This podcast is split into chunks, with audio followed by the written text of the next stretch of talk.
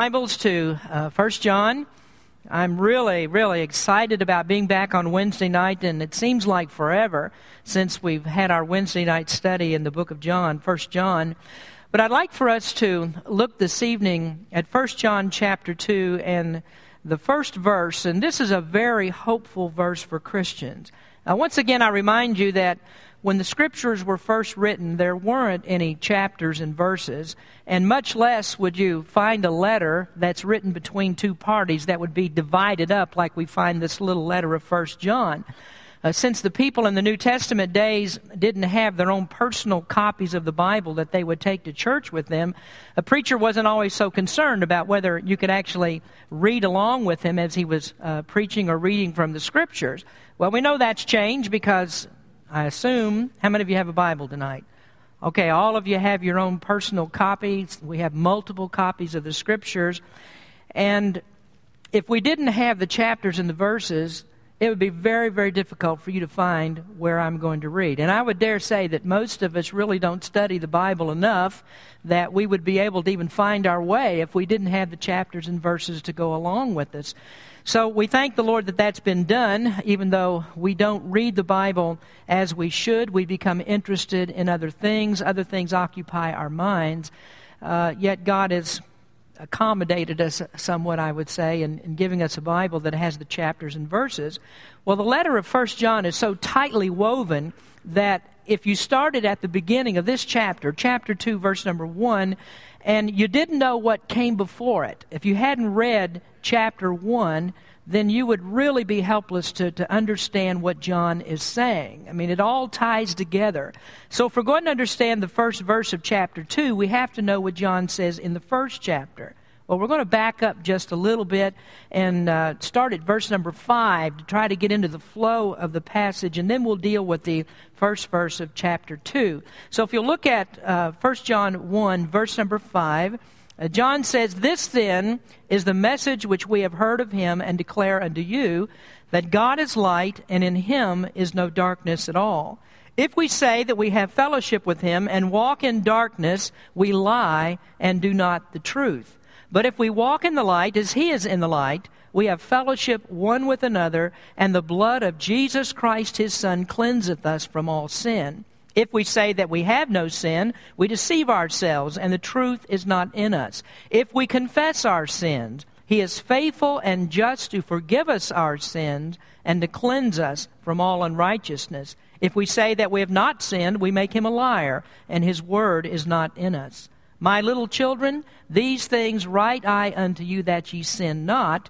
And if any man sin, we have an advocate with the Father, Jesus Christ the righteous. Let's pray. Heavenly Father, thank you so much for bringing us here tonight. And we thank you, Lord, for each one who's come to hear your word. And open up this to us tonight, Lord. Help us to understand it better, what John would have us to know, what you would have us to know. In Jesus' name we pray. Amen.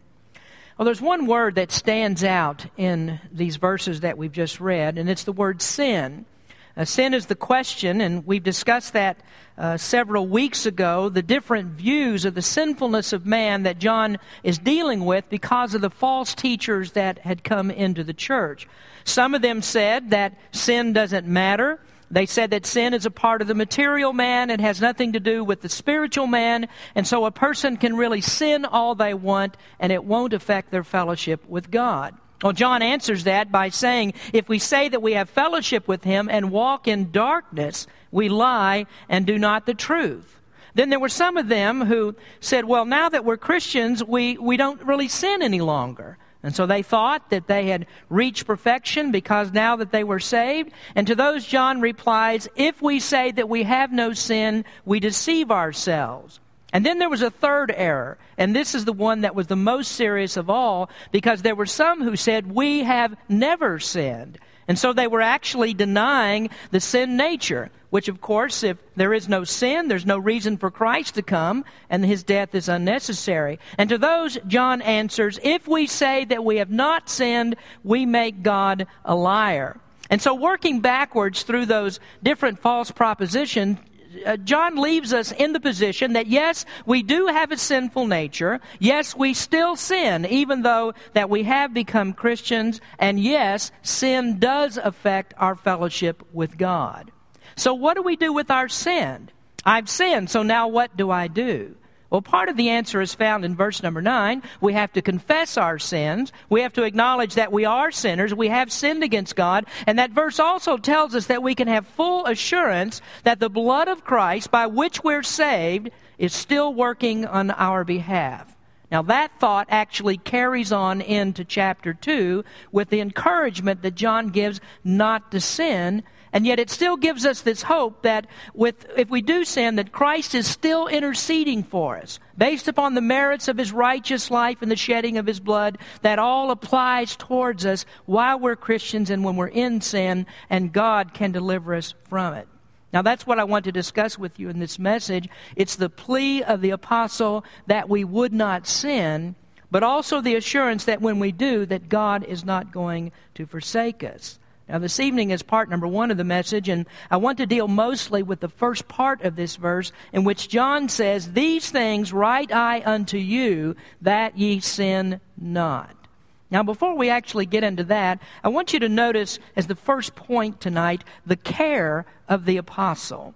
John says, My little children. And I suppose that you really wouldn't understand that quite as well unless you had been uh, had a special call from God to be a pastor of a church. Now, I don't pretend to have the depth of understanding that John had uh, concerning God's love. I certainly don't think that I've matured enough that I've developed the same depth that John had in his love for other Christians. But I don't think there's really a person who's ever lived since the Apostle John that could live up to the name that's been given him. He's been called the Apostle of Love. But I will say this that a pastor does develop a special love for his flock. And the most difficult thing, I think, in, in, in my ministry at least, is when I see people that leave the church for, for whatever reason that might be. I, I don't like to see people go. If someone uh, has to leave the area or is out of the area, that grieves me.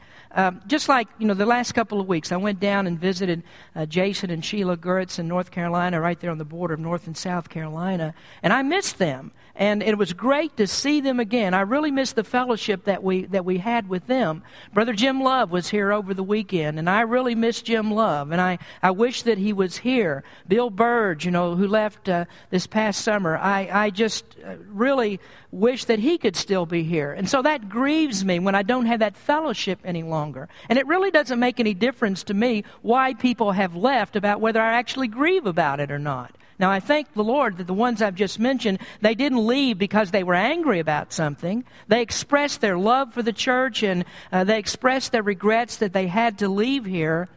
But I sorrow over others that leave here when they are upset about things. I, I guess I'm just naive enough to believe, but there is no place like Berean Baptist Church. I mean, I don't understand why anybody would want to leave here. And so, a pastor, you know, whoever comes to the place that he watches people leave the church and he says good riddance to them, then he really does not understand the kind of love that John expresses as a pastor of a church. So, the true desire of a good pastor is that all of God's people would prosper spiritually. Now, I, I like to see you do well financially, but I'd much, much rather see that your soul prospers. I, I like that better than knowing that your stocks and your bonds are at all time highs. You see, a pastor develops an attachment to the people. And it's really something that goes beyond ordinary friendships because the preaching of the Word of God is a form of nurturing.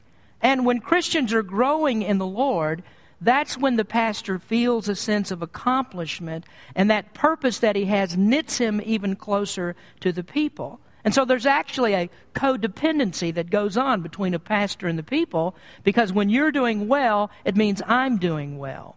Now, Paul actually uh, expressed this in Hebrews, if you believe it, Paul's the writer of Hebrews, uh, in verse number 17 of the 13th chapter, when he says, Obey them that have the rule over you, and submit yourselves, for they watch for your souls, as they must give account that they may do it with joy and not with grief, for that is unprofitable for you. So, this nurturing aspect of the pastorate is what leads John to call his listeners my little children. Now, there's somewhat of an indication of his age in this because he was most likely 80 to 90 years old, late 80s, early 90s when he wrote this little, little letter. But it's also an indication of the closeness that he had to them as a spiritual father. Many of these people were converts of his, and so he always thought of them as little children. But regardless of whether they had been one under the ministry of Paul, whether it's under the ministry of Timothy, under John, or some other preacher, yet John knows that they're all a part of the family of God. So that means they're all a part of John's family. And that's how I feel about you, and I hope you feel that way about me and about each other. We're all part of a family here. Now, John is the last apostle, so this all falls under the scope of his leadership. And so he's very concerned about soul's prosperity. And he's teaching here that sin is very dangerous to the soul's prosperity. So that's the care for him. Now, he could have spoken of other things. He could have talked about concerns about food, and he could speak about their health. He could deal with issues of prosperity in terms of wealth. But that's not his major concern. The greatest danger that they face is that they would fall into sin. And a preacher who doesn't deal with sin is not really one who loves and cares for his people. The soul must prosper because the soul lasts into eternity. So, my little children, that's really a demonstration of a, of a father's affection because he's connected with them. He's in the same fellowship with them of the Spirit. And so, if they're going to be in fellowship with him, they must be in fellowship with God. And so, after telling them that sin persists, that sin is a reality, even after you're saved, it's still there. Sin affects your fellowship with God. And so, he just tells them, stop sinning. Now, that brings us to number two, which is the charge of the apostle. This is a very straightforward command. I write this unto you that you sin not. Stop sinning. Now, I don't want you to misunderstand because Paul, or rather John, is not speaking to these people, uh, not, not in the same way that Paul spoke to the Corinthians, for instance. Now, those were people. The Corinthian people were ones that had slipped back into their old lifestyles. They, they were people that when Paul uh, wrote to them and when he met with them, he kind of scratched his head and he said, What's going on with you? What, why are you going back into sin? I mean, why do I always have to treat you like babies? You're not growing up like Christians ought to. I don't think these people are in that same condition.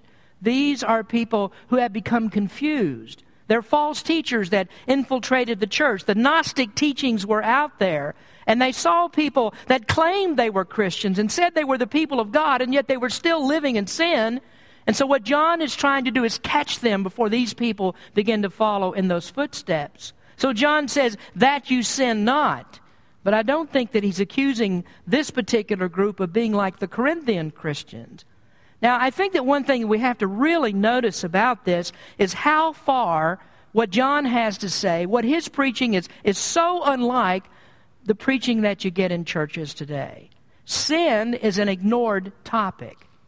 Uh, when do you find preachers in other churches that will get up and say, I'm going to preach this message to you that you will not sin?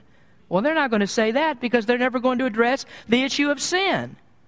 I was driving to the airport in San Francisco a few weeks ago, and I saw a sign on a church that said, We welcome everybody here. And then it followed it up with emphasis. It said, Yes, we mean everybody.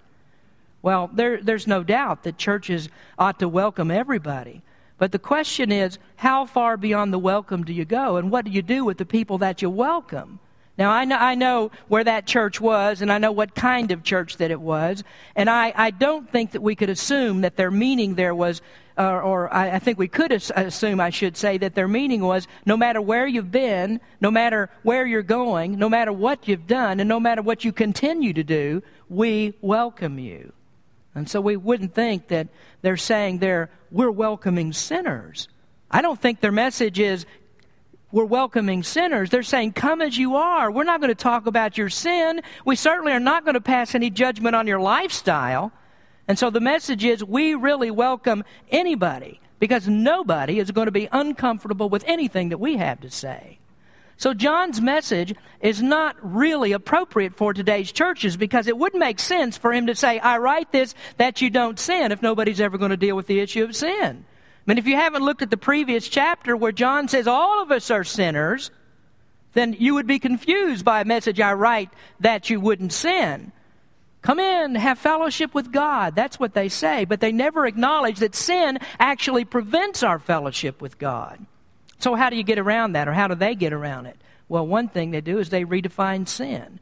We welcome you, and you'll feel comfortable here because what you're doing is not really sin.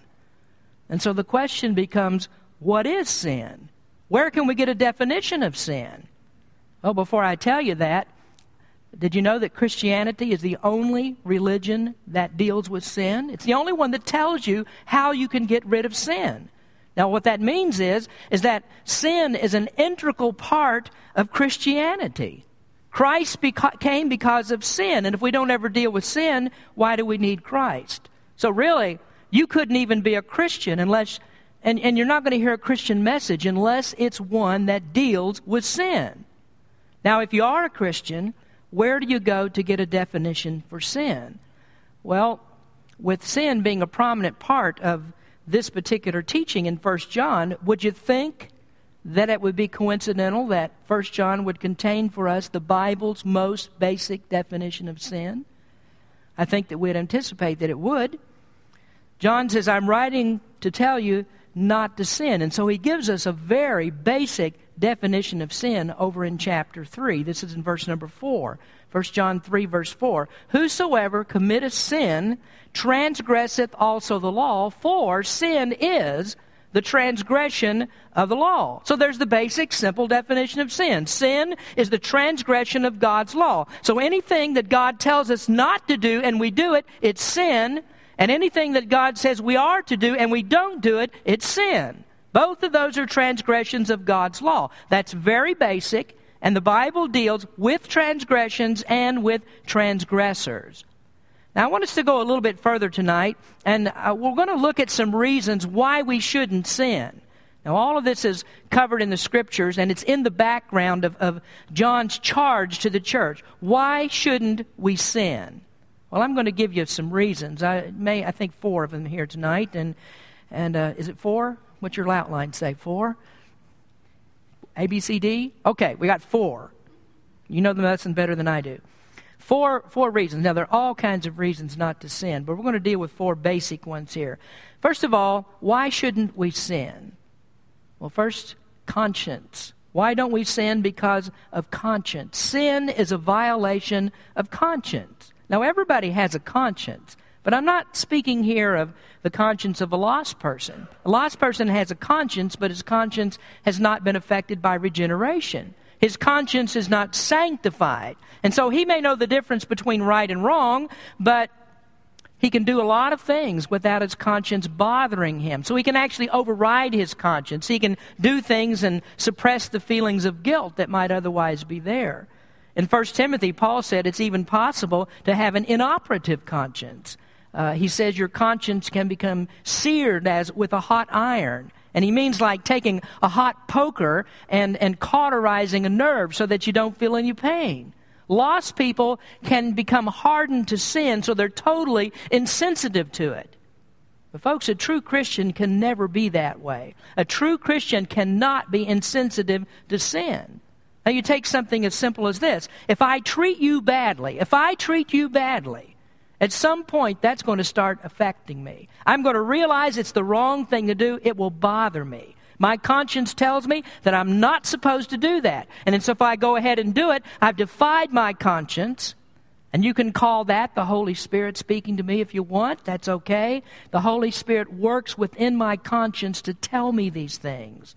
So, what happens if I defy conscience? Well, I've sinned because I know what to do that's right and I do what's wrong. And so, what it means is that I have actually rejected God's control over my life.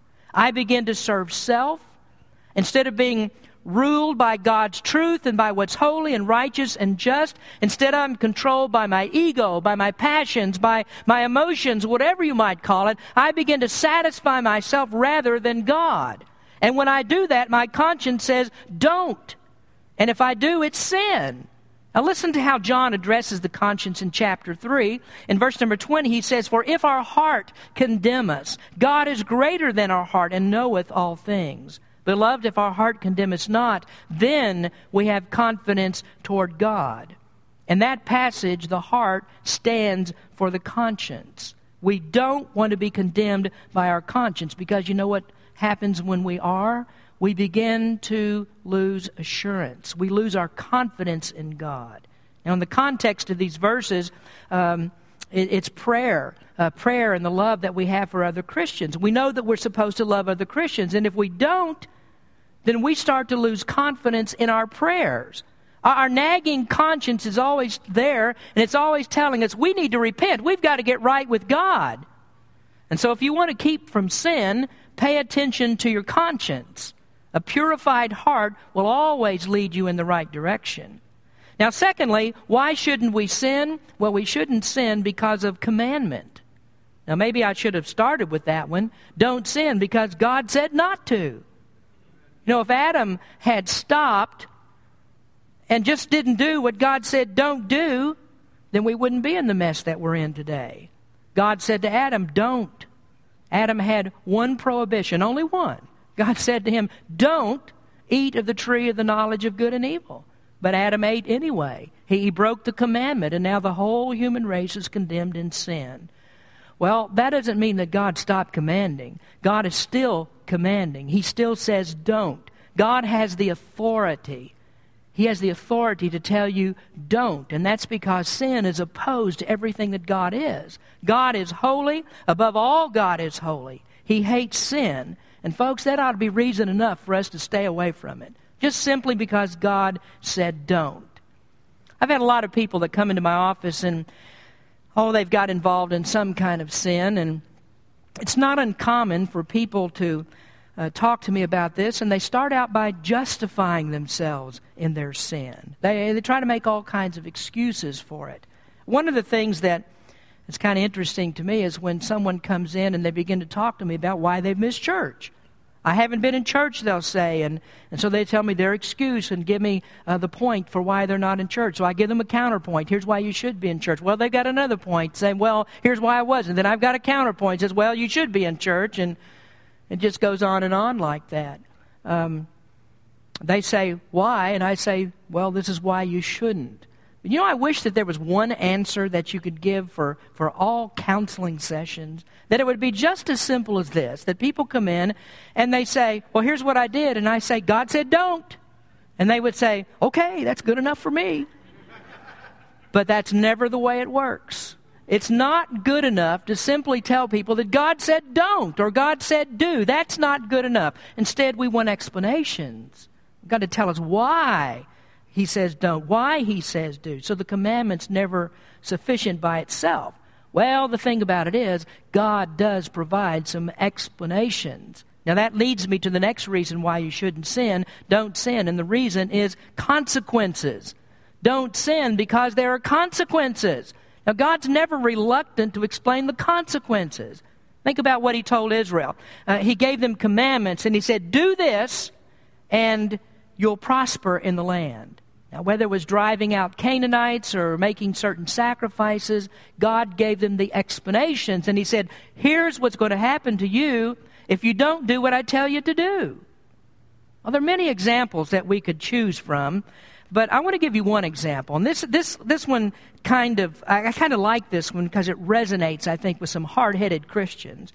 This is from Leviticus chapter 10. Let me read this to you. Now, this is, this is Moses uh, giving the words of God to the priest. In Leviticus chapter 10, verse 9, it says, Do not drink wine or strong drink, thou or thy sons with thee, when you go into the tabernacle of the congregation, lest ye die. It shall be a statute forever throughout your generations.